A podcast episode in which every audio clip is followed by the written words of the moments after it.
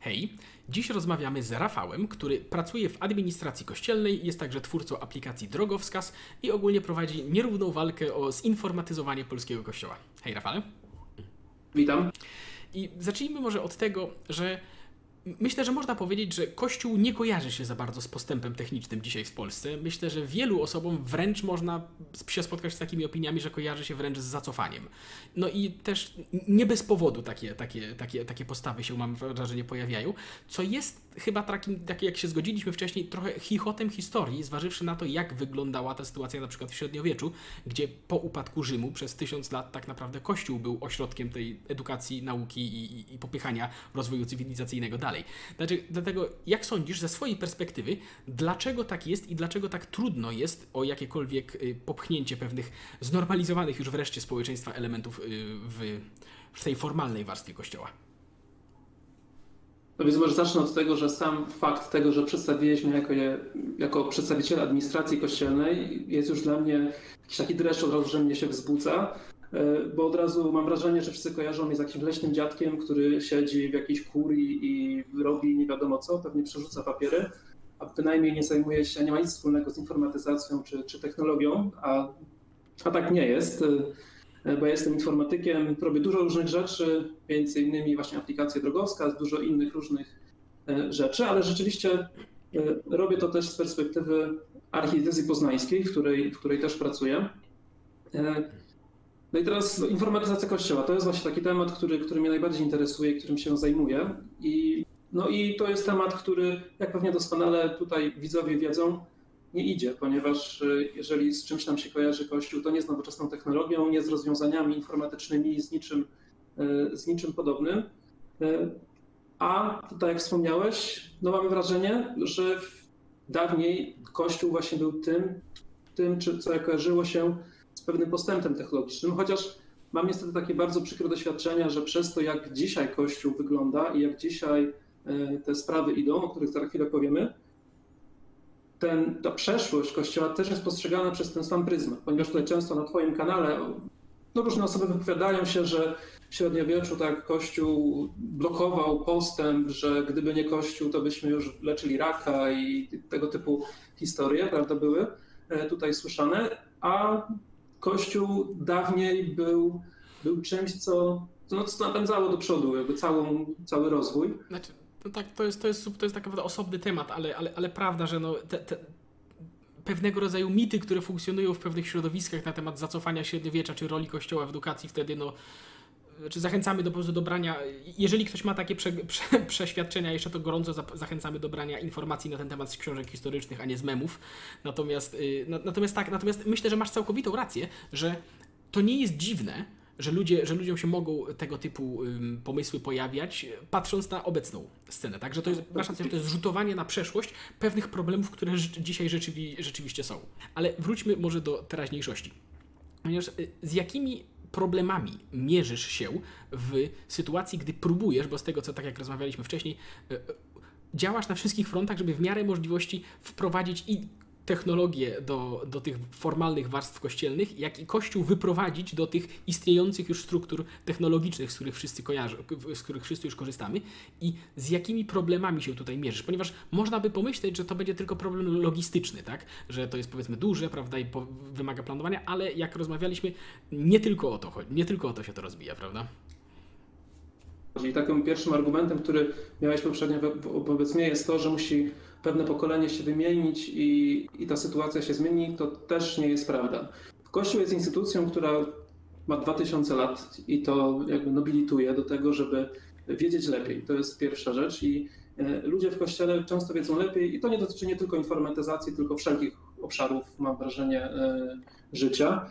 E, to nie jest tak, że, że w kościele nie ma takich głosów i jakichś takich tendencji do tego, żeby rzeczywiście coś w tym kierunku zrobić, żeby się zmieniać w kierunku też technologicznym, żeby to, żeby pokazywać w szczególności młodym ludziom, że Kościół ma coś do zaoferowania więcej niż tylko e, takie rzeczy, które się wydarzały też 100 e, lat temu i 1000 lat temu, bo, bo, no bo Kościół w swojej istocie się nie zmienia, tylko żeby podawać to w jakiejś formie no nowej, innej, żeby, żeby ta technologizacja była widoczna w tym kościele. To jest też taka, wiesz, tak na, na momencik się wetnę, bo ponieważ to jest też takie coś, y, z czym bardzo często mam wrażenie się spotyka kontrę, prawda, że kiedy się próbuje wprowadzić jakąś nową formę, czy jakiś nowy sposób komunikacji, czy jakieś nowe narzędzia do kościoła, to natychmiast się y, pojawia y, argument znany, właśnie stary jak kościół, że to nie kościół ma się zmieniać do świata, tylko nie kościół ma się dostosować do świata, tylko świata się ma dostosować do kościoła i tu jest, mam wrażenie, bardzo poważne niezrozumienie tej bardziej, niezrozumienie tej bardziej tradycjonalnej części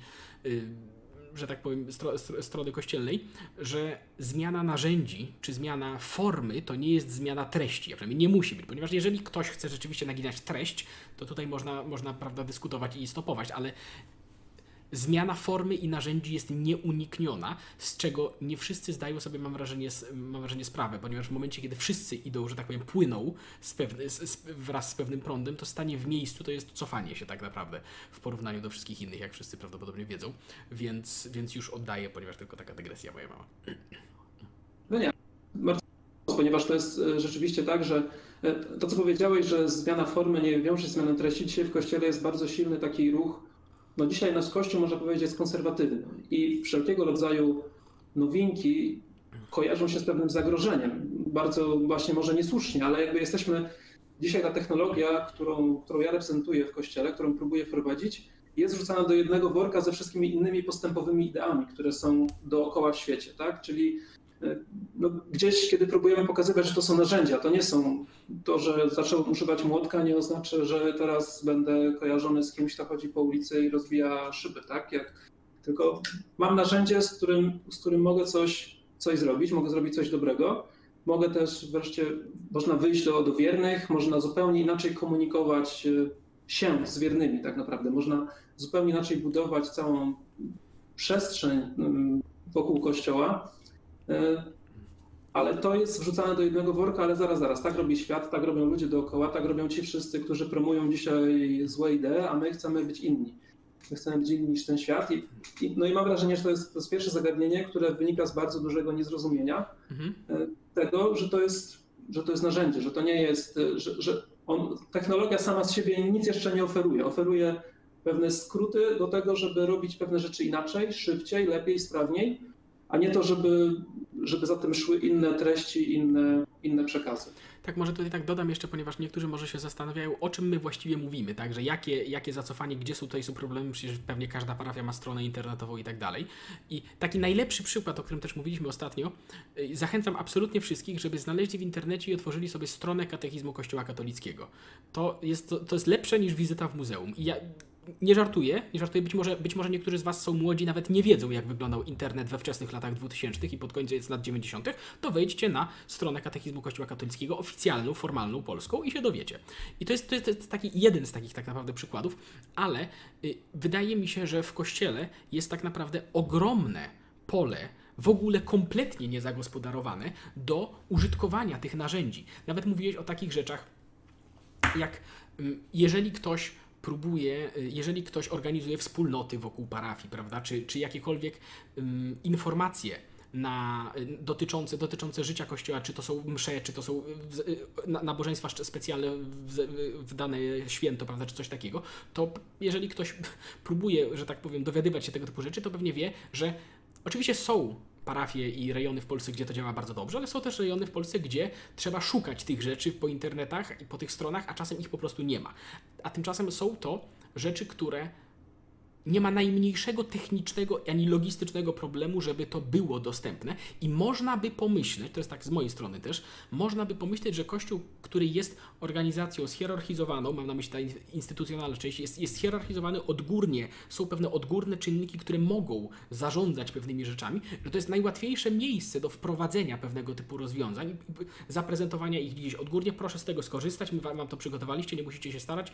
I, i dajcie ludziom i nie przynajmniej nie utrudniajcie ludziom kontaktu z wami, ponieważ to jest pierwszy krok, mam wrażenie, a tymczasem są z tym problemy, zgadza się?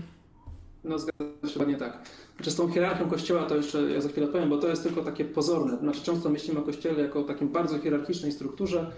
Niestety to tak nie działa w praktyce i to mówię już jako ta osoba, która w tej administracji kościelnej troszkę siedzi.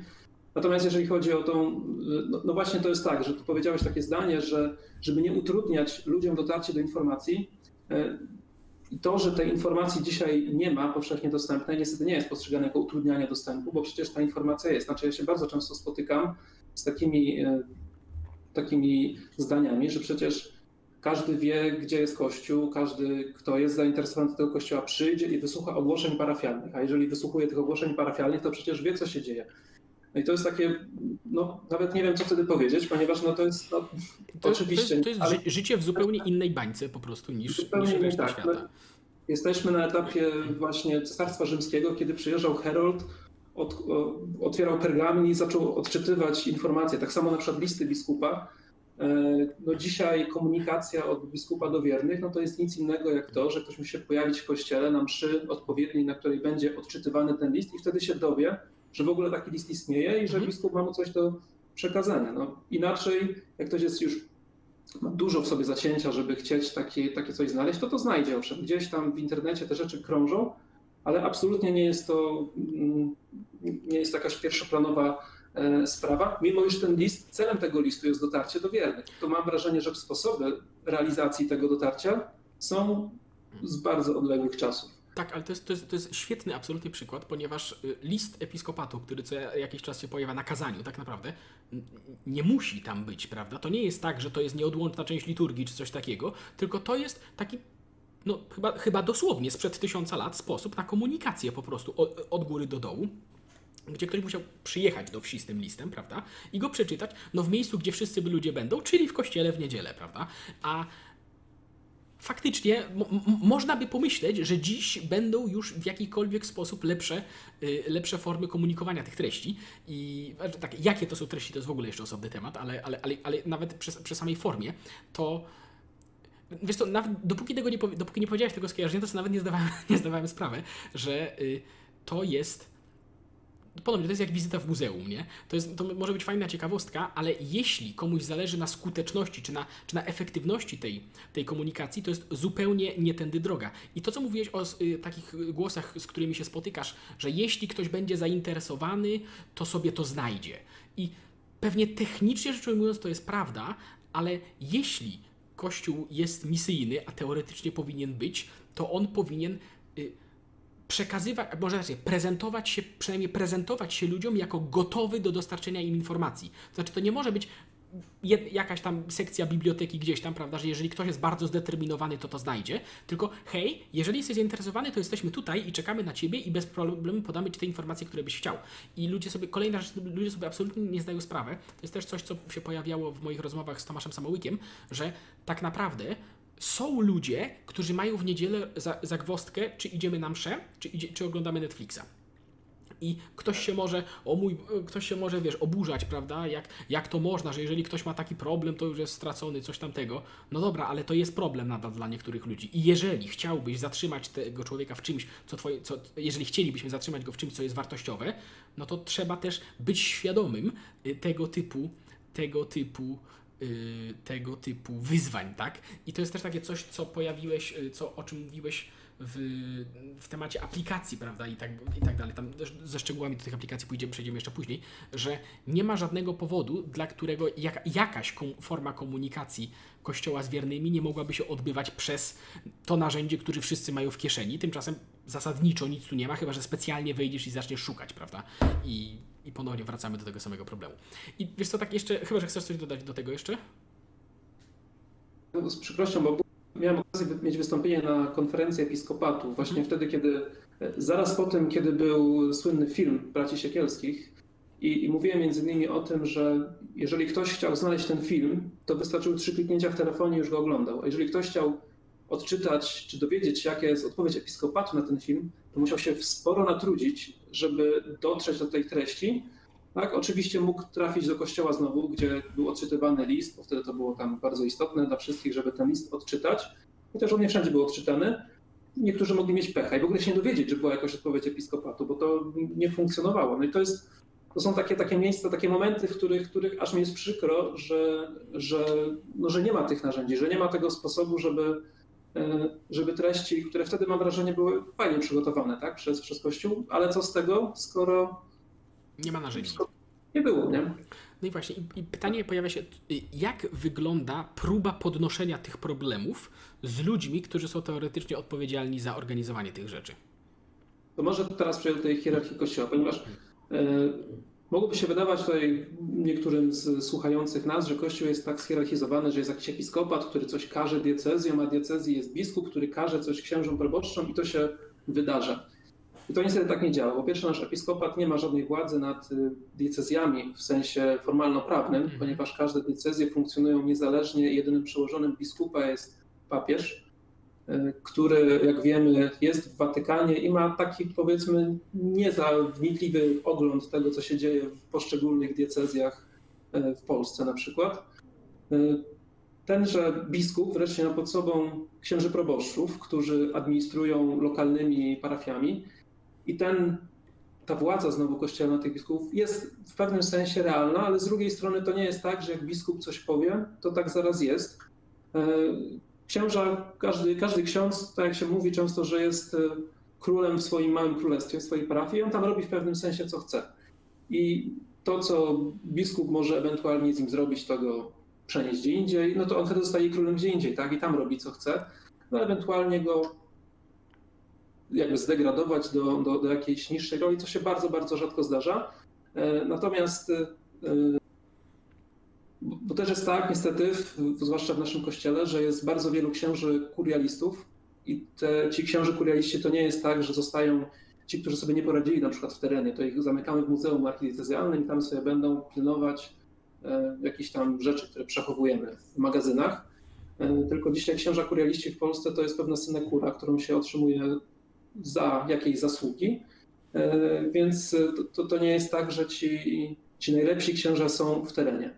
Więc e, to też jakby sprawia, że ta taka ta, ta hierarchia, ta struktura, która jest taka, on, ona nie jest korporacyjna w tym sensie, jak się często wydaje osobom, które, które pracują w normalnych strukturach, że jest jakiś mhm. szef, jakiś podwładny, który wydaje, szef wydaje polecenia podwładnemu, podwładny je realizuje to zupełnie tak, e, tak nie działa. Zresztą no, często też widzimy obrazki różnego rodzaju w przestrzeni publicznej, że jakieś księża są mniej lub bardziej niepokorni, nakłada się na nich jakieś kary, e, które oni traktują mniej lub bardziej poważnie tak naprawdę. Mhm.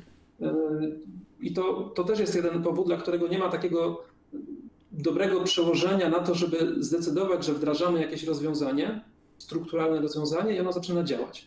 Tak samo na przykład strony parafialne, bo dzisiaj Strony parafialne to jest ten poziom świadomości polskiego kościoła, że to jest coś, co powinno być. Nie mamy dzisiaj diecezji bez strony parafialnej, mamy parafię bez strony parafialnej, ale biskupi generalnie komunikują, że strony parafialne powinny być w parafiach. Hmm. I one przeważnie jakieś są. Chociaż my tutaj robiliśmy takie badania, że na przykład responsywne strony parafialne ma około 20% parafii w Polsce, a ponad 30-40 prawie procent parafii nie ma żadnej strony parafialnej.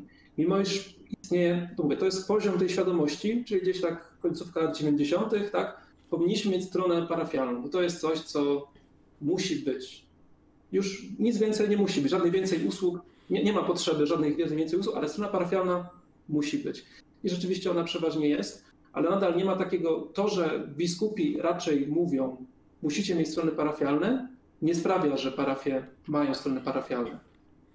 No i często też odwrotnie, jakby księża wychodzą, jeżeli, jeżeli ktoś ma jakąś fajną stronę i organizuje sobie fajnie życie parafii wokół, wokół technologii, to to nie wynika z kolei też z żadnego odgórnego mm, przykazu, tylko po prostu on, ktoś może sam z siebie takie rzeczy robić. Jeżeli ktoś się zorganizuje, to, jest, to to zrobi po prostu. Tak, to jest postrzegane raz lepiej, raz gorzej tak naprawdę, bo to też nie jest takie oczywiste, że, że ci księża, którzy robią to sprawni, są za to no, podziwiani to jest aż za mocne słowo, ale e, że to jest widziane w taki sposób, o fajnie, ty masz coś fajnego, fajnie, że to robisz, to jest raczej na takiej zasadzie, to już nieraz się z tym spotkałem, o, takie jakieś tam wymyślanie i po co ci to i roboty, a jeszcze nie daj Boże, potem ktoś przyjdzie po tobie i co on z tym wszystkim zrobi, mhm. nie? Tylko, tylko robota niepotrzebna i kłopot. Tak, także to jest no, przykre, takie dla mnie. Tak, w sensie, że ten problem jest tak naprawdę rozproszony. Ale bo z tego, co mówisz teraz, to by mo mogłoby się malować taka, taka opinia, że, że jest chęć do odnoszenia się do tego problemu gdzieś na górze, tylko nie da się tego wyegzekwować, że tak powiem, oddolnie, czy, to, czy, czy ten problem jest jeszcze głębszy? problem jest jeszcze głębszy, bo może tak, jeżeli mówimy, że 20% parafii jest zorganizowanych przynajmniej wokół tej strony internetowej, gdzieś, gdzieś te rzeczy funkcjonują, bo to jest taki poziom świadomości, to i tak jest fajnie, jeżeli ktoś sobie zdaje sprawę, że musi mieć fajną stronę internetową, że na przykład ona musi działać na telefonie, co jest, co jest już naprawdę skokiem mentalnym bardzo dużym, że, że strona parafialna może ktoś ją otwierać na telefonie. To jest coś dziwnego dzisiaj e, dla większości księży. E, więc to jest tak, że jeżeli e, nawet jest 20% księży i myślę, że 20% biskupów, to ta struktura mniej więcej działa tak samo, jest świadomym tego, że, że to powinno być, natomiast oni nie mają tak przełożenia, że jeżeli jest biskup w diecezji, który ma świadomość wysoką tej sprawy, to to się niestety nie przekłada wprost na diecezję. Ale problem jest e, głębszy, ponieważ ci, którzy mają najwięcej do powiedzenia, jeżeli sobie pomyślimy o jakichś medialnych twarzach Kościoła, które pewnie doskonale byśmy umieli wymienić, to to nie są osoby z tych 20%. Z tych 20% tak? To ci, którzy są słyszani, to, to nie są ci, co jest y, często zadziwiające, ponieważ wydawałoby się, że właśnie ci powinni mieć największy rozgłos z racji tego, że tych narzędzi używają, ale tak nie jest. Jeżeli nie, nie wiem, ilu tutaj z naszych słuchaczy, jakbyśmy mieli porównać teraz popularność arcybiskupa Jędraszewskiego i arcybiskupa Rysia, y, biorąc pod uwagę to, jaka jest ich y,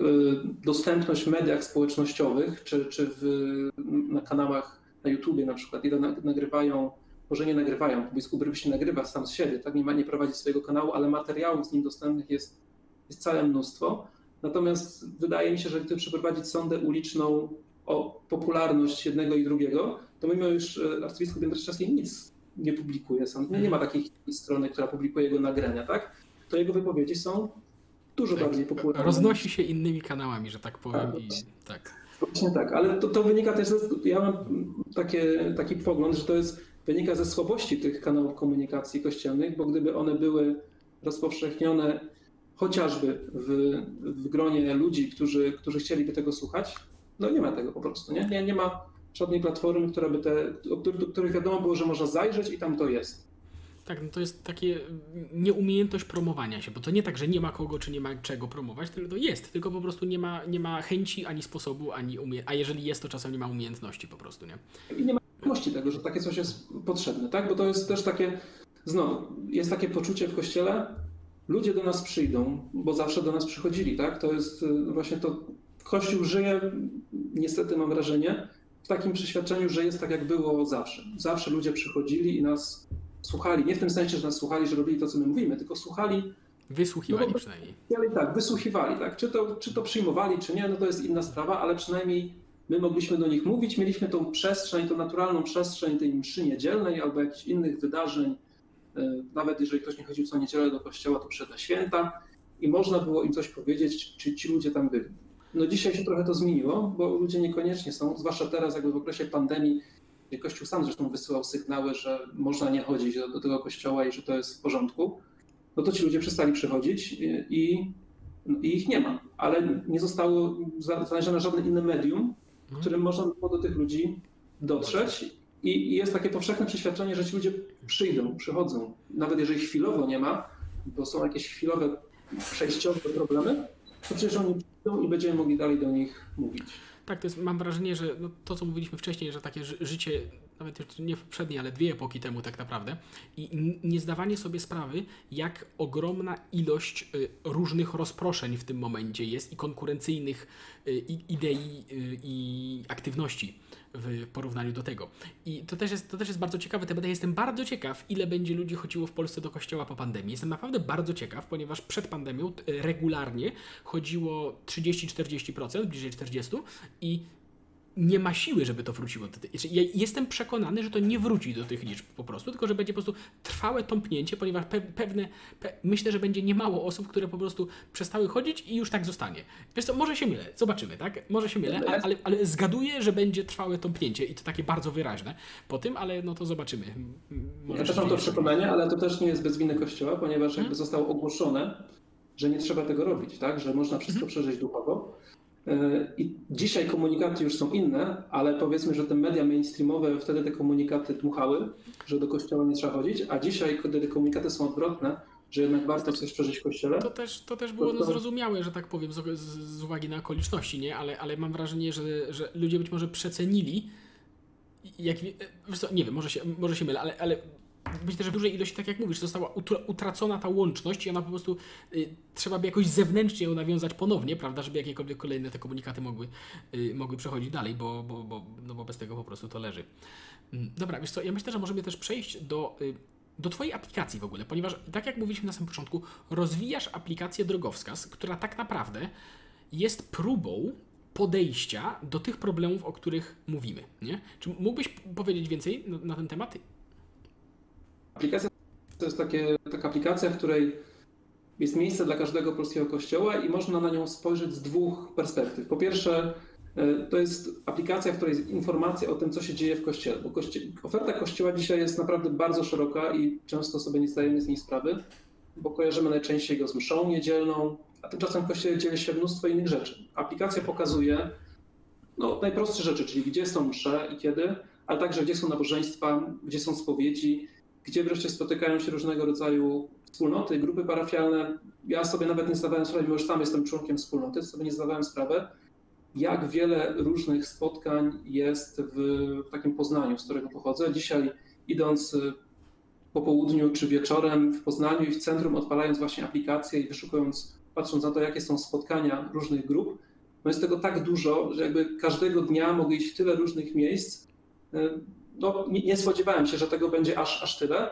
I to jest oferta kościoła, którą, która jest gdzieś pochowana po tych salkach parafialnych, po tych różnych miejscach. Tego, te, tego się nie wie. Aplikacja jest tym miejscem, żeby to pokazać, żeby do tego zaprosić, żeby ci ludzie mogli przyjść, żeby wiedzieli, gdzie mogą przyjść, żeby mogli znaleźć, znaleźć kościół. Bo też ja jestem osobą, która dużo jeździ po Polsce i często jest tak, że będąc gdzieś w niedzielę albo w jakiś inny dzień, chcąc iść do parafii, nagle jestem w jakimś miejscu, nie wiem, gdzie jestem, co, co są za kościoły w pobliżu, tak? Czy nawet nie wiem, bo często księża, którzy, o którym to mówię, mówią, ale przecież wszystko jest na stronie diecezji.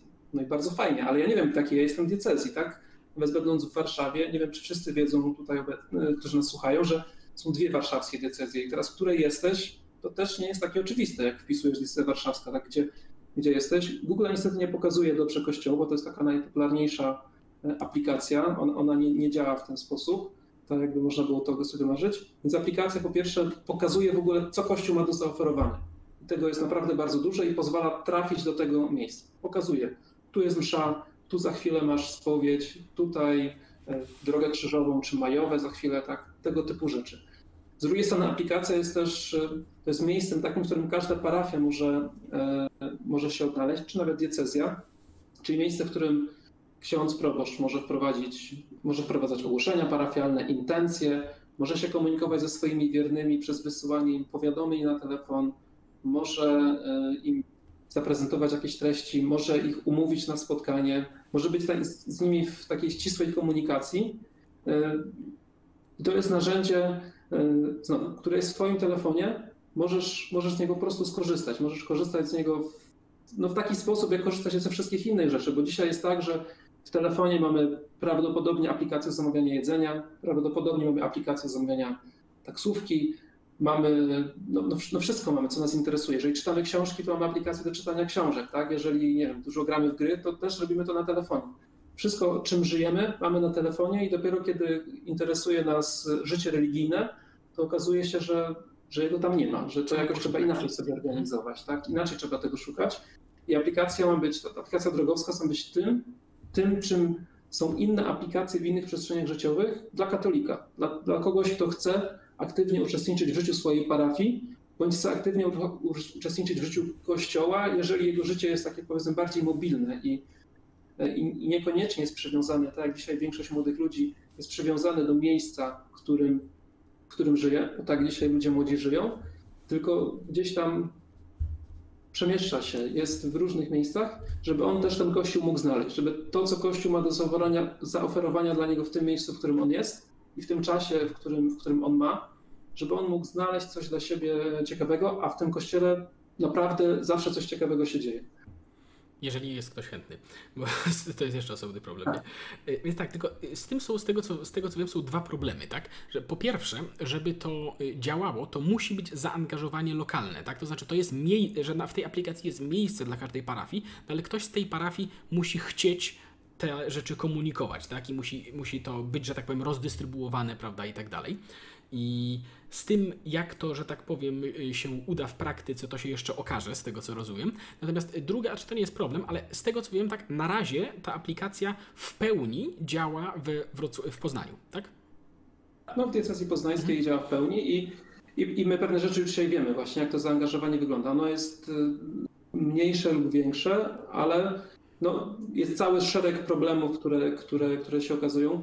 My też bierzemy na siebie dzisiaj na przykład wprowadzanie czy aktualizację informacji i robimy to aktywnie, to znaczy odpytujemy się regularnie parafie po kolei, jak się u nich zmieniają msze, jak się u nich zmieniają, zmienia się kalendarz nabożeństw, ponieważ no niestety świadomość tego, że ta informacja ogłaszana inaczej niż przez e, ogłoszenie parafialne jest, jest ważna, no ta, ta, ta świadomość jest naprawdę mała i, i, i nawet po, bo już powiedzmy 2-3 lata edukujemy ten nasz lokalny, lokalny rynek, że, że warto to robić i, i był nawet był taki moment, w którym e, w, w okresie Wielkiego Postu, czy Triduum Paschalnego dwa lata temu, ostatnim przed pandemią, kiedy to, to był pierwszy rok działania aplikacji, e, mówiło się w pewnych gronach o efekcie aplikacji Drogowskaz, czyli takim efekcie, że było wyraźnie więcej ludzi w czasie Triduum Paschalnego na mszach.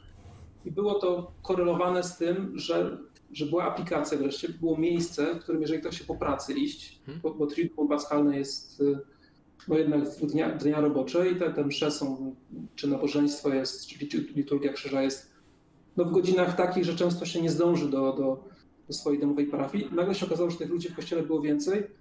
Ja oczywiście w megalomanii jako autor aplikacji podpisuję się po tym, że to mógł być efekt, efekt aplikacji, ale gdzieś tam było, było widać, że że coś się dzieje. Tak samo jak były y, roraty, to był taki moment, że, że nasz serwer jeden, jeden raz, kiedy nie wytrzymał, to był drugi dzień rorat, kiedy okazało się, że mnóstwo ludzi poszukuje, bo, bo to jest znowu takie, takie coś, na co ludzie chcą iść, a to nie jest y, coś standardowego, to nie jest taka tam szarolatnia, to nie jest coś, co się dzieje w sposób naturalny, naturalny kalendarz. I znowu najczęściej przed pracą, y, fajnie blisko szkoły, blisko uczelni, blisko pracy, i okazało się, że mnóstwo ludzi tego, e, tego wyszukuje. No i wydawałoby się, że te wszystkie rzeczy powinny skłonić tych księży, którzy są w tych, w tych różnych parafiach, do tego, że aha, fajnie mieć takie narzędzie, może ktoś do mnie przyjdzie, bo znajdzie tą, tą mszę w aplikacji. I to niestety tak nie działa, chociaż tych księży jest coraz więcej, którzy, którzy są tego świadomi i którzy te dane nam dają, to większość cały czas e, nie rozumie tego, że ta informacja jest e, jest ważna i, i w ogóle korzystne jest ją gdzieś publikować, bo, bo dzięki temu ktoś może, e, ktoś może przyjść. No najczęściej odpowiedź jest taka, przecież wszyscy wiedzą, wszyscy wiedzą, ci, którzy chcą, trafią, bo, bo przyjdą i się dowiedzą, tak? Inna odpowiedź jest taka, przecież jest strona parafialna, tak? I na tej stronie parafialnej te informacje są no i wszystko bardzo fajnie, ale ja nie wiem, jaki jest adres strony parafialnej. Ja nie wiem często, będąc w jakimś miejscu, jakie tu są parafie w okolicy, no to skąd mam to wiedzieć? Tak, że, że, ludzie sobie nie zdają sprawy, że potrzeba na tego typu rzecz y, wbrew pozorom naprawdę jest. I wy, tak. o ile dobrze rozumiem, planujecie rozszerzać mm, tą aplikację docelowo na całą Polskę w pierwszej kolejności na Warszawę, tak? I jak, jak te plany wyglądają na ten moment? Chcemy rzeczywiście rozszerzyć się na całą Polskę. No, taki jest plan, taki jest, taki jest nasz cel. E, dlatego też odpaliśmy akcję na Patronite zresztą, żeby, żeby zbierać środki na to, żeby w całej Polsce bo oczywiście mm, krążyliśmy z tym, z tym pomysłem w, e, w kościele. Tak jak mówiłem, miałem okazję wystąpić nawet na konferencji episkopatu, gdzie wszyscy biskupi mieli okazję usłyszeć tą treść, którą tutaj też przekazuję, że, że, że mogą takie rzeczy być, też, że młodzi ludzie dzisiaj też postrzegają Kościół przez pryzmat tego, czy w ogóle ludzie postrzegają Kościół przez pryzmat tego, że on no nie jest czymś, co, co jest adresowane do ludzi dzisiejszego świata, tylko do ludzi poprzedniego świata, tak? No bo, e, no bo technologia to jest coś, co dzisiaj prawda, pozwala nam funkcjonować w, w świecie. Brak tej technologii w kościele e, no, sprawia, że ten kościół jest siłą rzeczy, wygląda na, na taki cofnięty w czasie. No i no, lubię tak mówić, że jakby ten kościół hierarchiczny tak samo nas gorąco popiera, jak wiele rzeczy stanowczo potępia. Tak? Znaczy nic z tego nie wynika, tak? że, że, że on nas popiera, bo, bo nie ma takiego wsparcia od nich, aktywnego wsparcia do tego, żeby, żeby to zrobić. To też się rozwija o, o pieniądze, bo te rzeczy kosztują, te rzeczy muszą kosztować. I my już dzisiaj wiemy, że, że ten nasz kościół hierarchiczny pieniędzy na to no nie da, mówiąc brzydko. Dlatego robimy to, chcemy to zrobić inaczej, chcemy to zrobić od, oddolnie e, przez, e, przez, e, przez ludzi. Przez długi czas myśleliśmy, że da się to zrobić z Kościołem, że da się go przekonać, że da się go wytłumaczyć poszczególnym osobom, poszczególnym hierarchom czy poszczególnym księżom, proboszczom, że właściwy komunikat do nich wystarczy do tego, żeby oni zrozumieli, że tak jest. No ale właśnie wystarczy spojrzeć na tego typu rzeczy, jak strona katechizmu Kościoła katolickiego, tu już wspomniana, na którą przecież wiele księży patrzy i nie widzą w tym niczego, no nic, nic złego tam przecież się nie dzieje. No jest strona i działa, nie? Jest, są treści. I, i, i, to, trudno jest nawet wytłumaczyć, że coś jest nie tak. Jeżeli bo mhm. tak, tak, to swoją drogą Kościół też trudno, mm, gdybym miał koloratkę tutaj i dzisiaj bym w takiej, w takiej formule występował, to pewnie e, miałbym większy posłuch. Niestety jej nie mam i to też utrudnia czasem, czasem jakby dotarcie do, do, do tego, żeby być wysłuchanym w ogóle przez drugą stronę w sposób taki, który, e, że ktoś nie tylko mnie posłucha, ale jeszcze zrozumie, co ja do niego mówię, bo będzie miał tą chęć zrozumienia, co ja do niego chcę powiedzieć. No i jest to.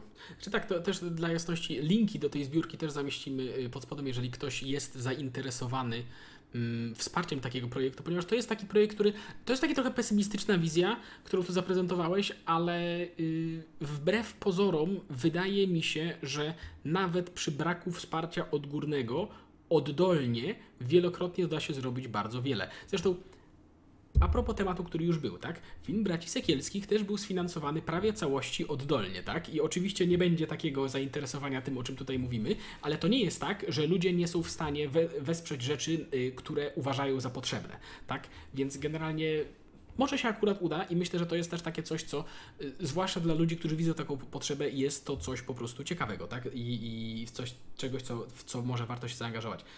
Dobrze, ja myślę, że to też tak naprawdę jest dobry moment na zakończenie, także y, bardzo Ci Rafał dziękuję. Y, raz jeszcze przypominam, że jeżeli ktoś chciałby się zaangażować w to wszystko, to linki do tego są gdzieś tam na dole.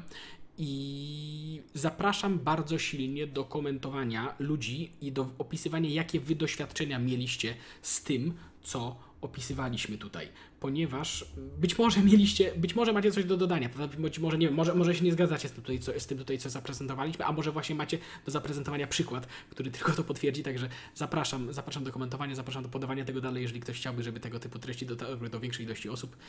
I z mojej strony raz jeszcze dziękuję i oddajcie jeszcze Rafale głos na koniec. Dziękuję za zaproszenie, dziękuję za rozmowę i mam nadzieję, że e, wszyscy, którzy nas słuchają, którzy są żywo zainteresowani tematem, dołączą do nas i uda nam się oddolnie zrobić to naprawdę razem, bo Kościół tego potrzebuje. niewątpliwie. Dobra, raz jeszcze, raz jeszcze wielkie dzięki i do usłyszenia. Hej. Do usłyszenia. Dzięki za uwagę, a jeżeli jesteście zainteresowani dodatkowym fragmentem, w którym Rafał wyjaśnia, co średniowieczny kościół miał wspólnego z jednorożcami, to zapraszam na specjalną grupę wyłącznie dla patronów, gdzie poza dodatkowymi fragmentami rozmów można znaleźć także streamy wyłącznie dla patronów oraz przedpremierowe informacje o nowych odcinkach. Do usłyszenia. Jeśli chcesz być informowany o kolejnych odcinkach, to kliknij dzwoneczek powiadomienia, żeby żadnego nie przegapić. A jeśli chciałbyś pomóc w tworzeniu takich filmów, to zapraszam do wsparcia nas na Patronajcie. Do usłyszenia.